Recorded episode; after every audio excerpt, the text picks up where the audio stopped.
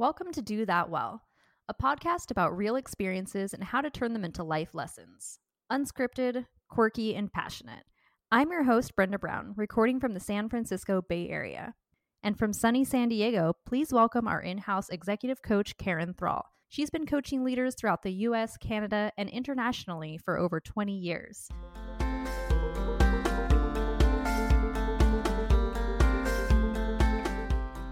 Spoiler alert Karen is writing a book. That's very exciting. exciting. I think it's exciting. Are you excited, I'm Karen? Totally excited. Yes, it's a, a dream come true. I'm so lucky because you're giving me a little insight into what it is about and letting me read some of the content. To pique people's interest and bestow some of Karen's knowledge, I wanted to use the next few episodes of our podcast to sort of explore some of the things that you're going to be talking about in your book. I wanted to first focus on the story of the bear and the little girl. Okay. And I'm first just curious, and I know you and I have talked about this a little bit before, but I want our listeners to hear as well. Where do you come up with this stuff? Like, do you just make it up? Like, where does it come from? Uh, I do. I have a very vivid imagination. So I, it's been like that since I was little. I imaginary worlds has not been hard for me to create. So I think what's happened is I I the allegory type of storytelling.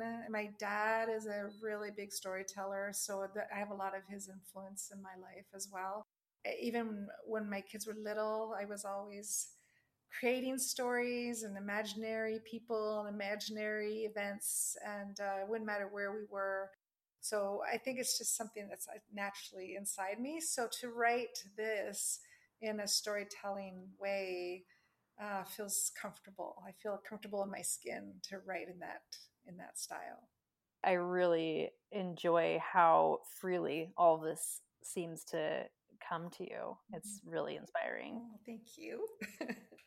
in this particular story, you have these four main points that are laid out, and those points are nourishment, territory, mm-hmm. rest, yeah. and standing firm.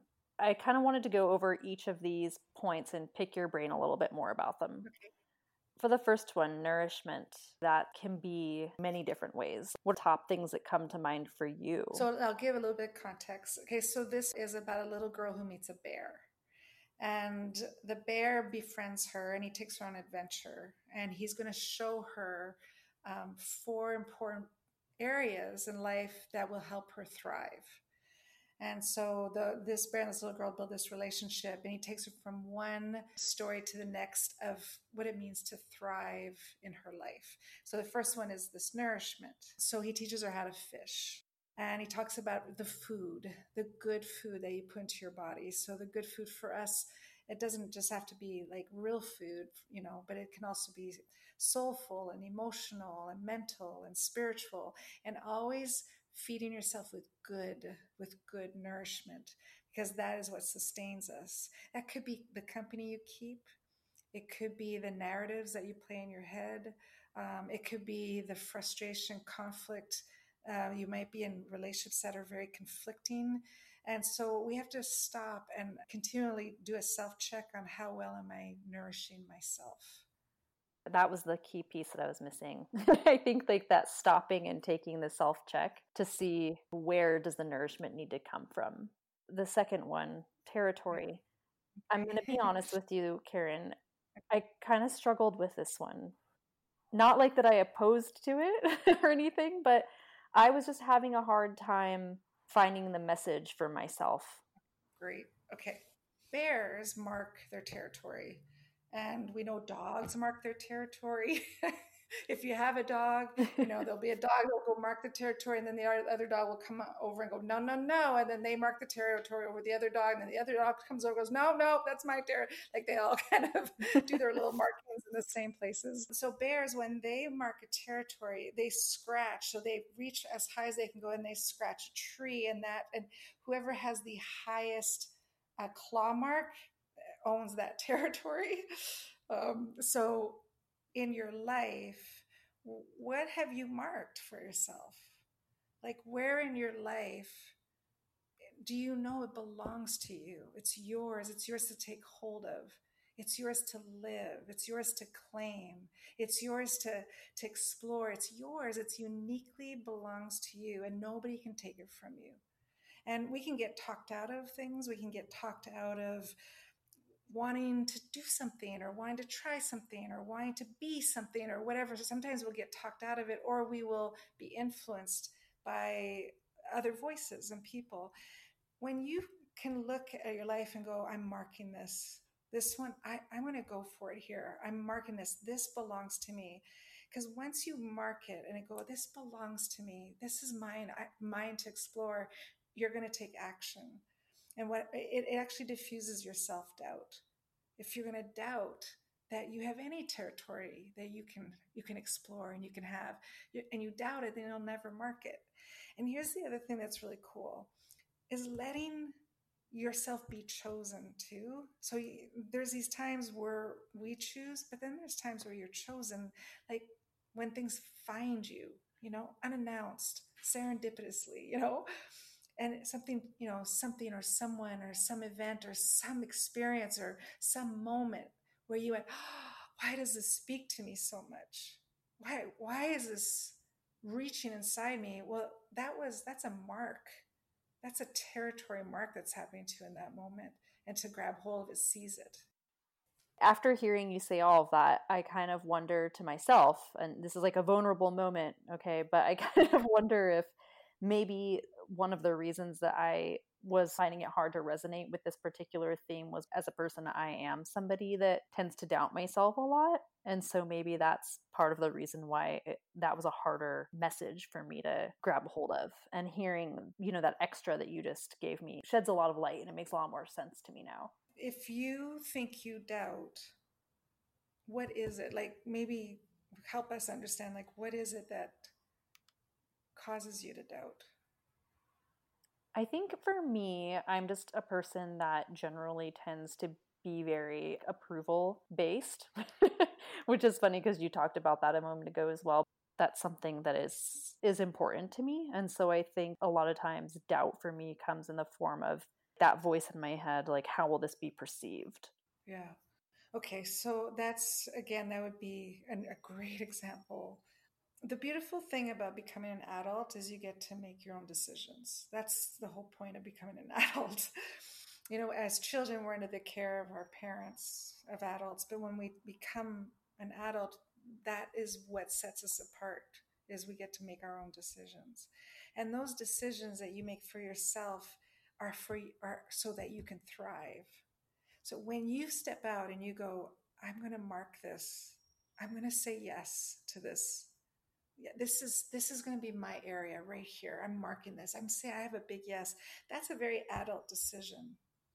And the consequences of that, yes, yeah, sure, we're going to have consequences, good and bad, to to that decision we make.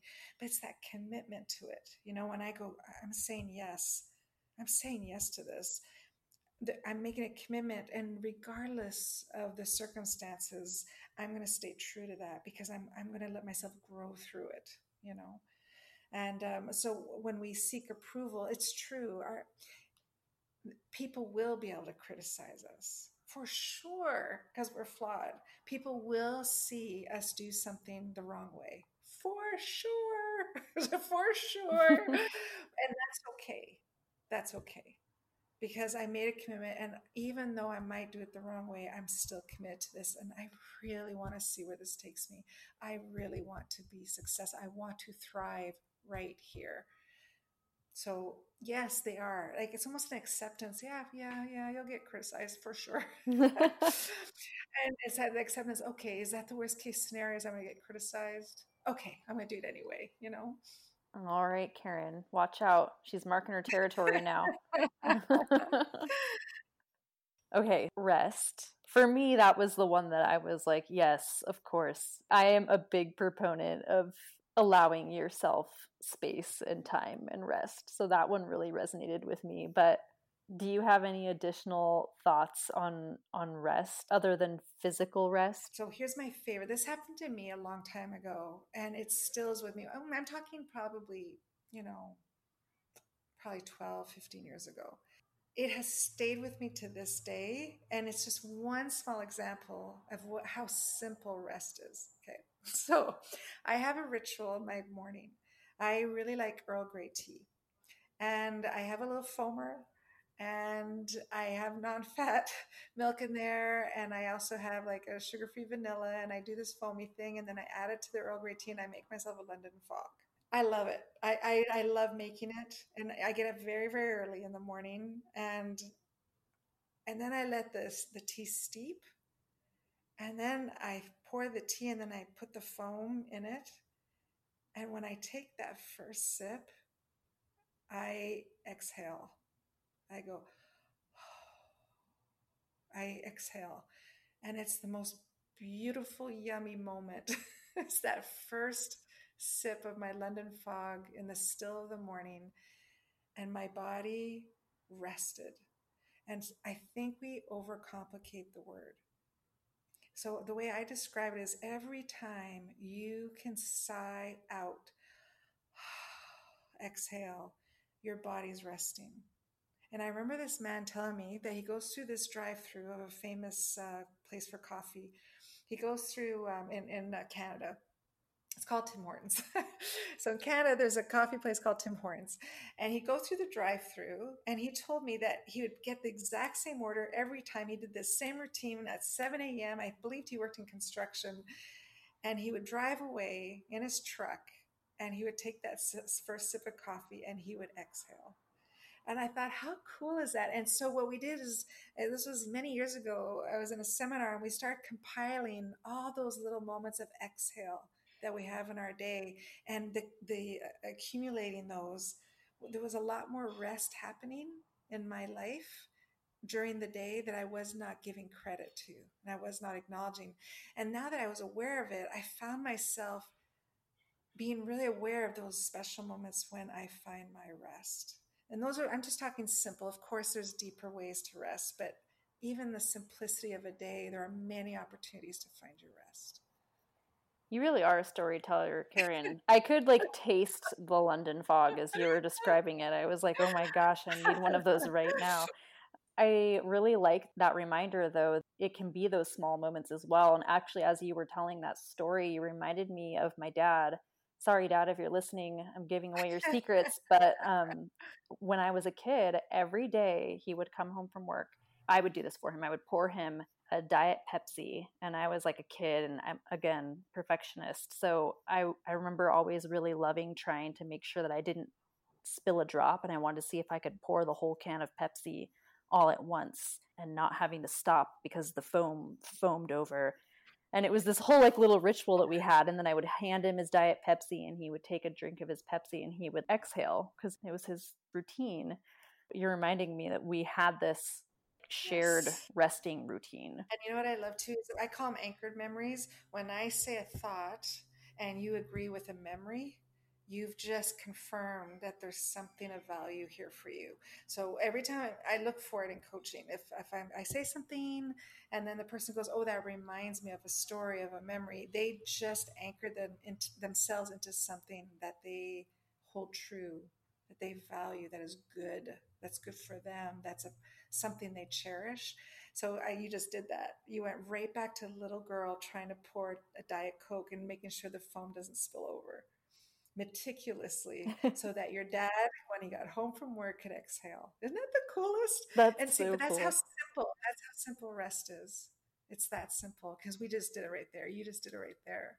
You know. Oh, it's so cool. So, yeah, it is cool. the last message, standing firm. One of the sentences is If you strive too hard, it means you're afraid. Fear will make you shrink back. That sentence really stood out to me. Sometimes that need to be so good or mm-hmm. so perfect or have full give me a pat on the back. I think sometimes that is the thing that holds me back. I just wanted to hear more from you about what that particular sentence means. Yep. So striving too hard. I find striving comes from a place of fear. I am working hard because I believe in what I do. I'm working hard because what if I can't pay the bills? I'm working, I'm showing my work ethic because I value the team and I want to be a team player. I'm working lots of hours at work because I want them to see that I'm a valuable team player. What if they don't see my value? What if, you know, see the difference? Now, there's different ways to strive, okay? We can, we can strive for a goal, we can strive for an ambition. I'm, I'm referring more to the other one, the tired, laborious, work hard, striving out of fear. What's missing? What's missing is what, why are you not standing tall? Why are you not staying firm in who you are? Why are you not enough?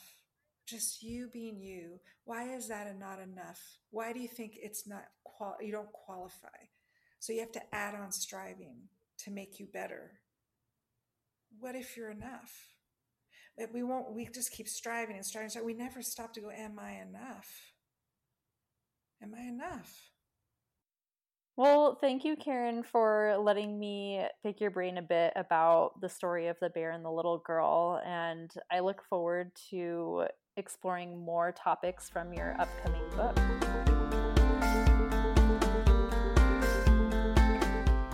Loved this episode of Do That Well? Head over to iTunes or Google Play to subscribe. Don't forget to rate and leave a review.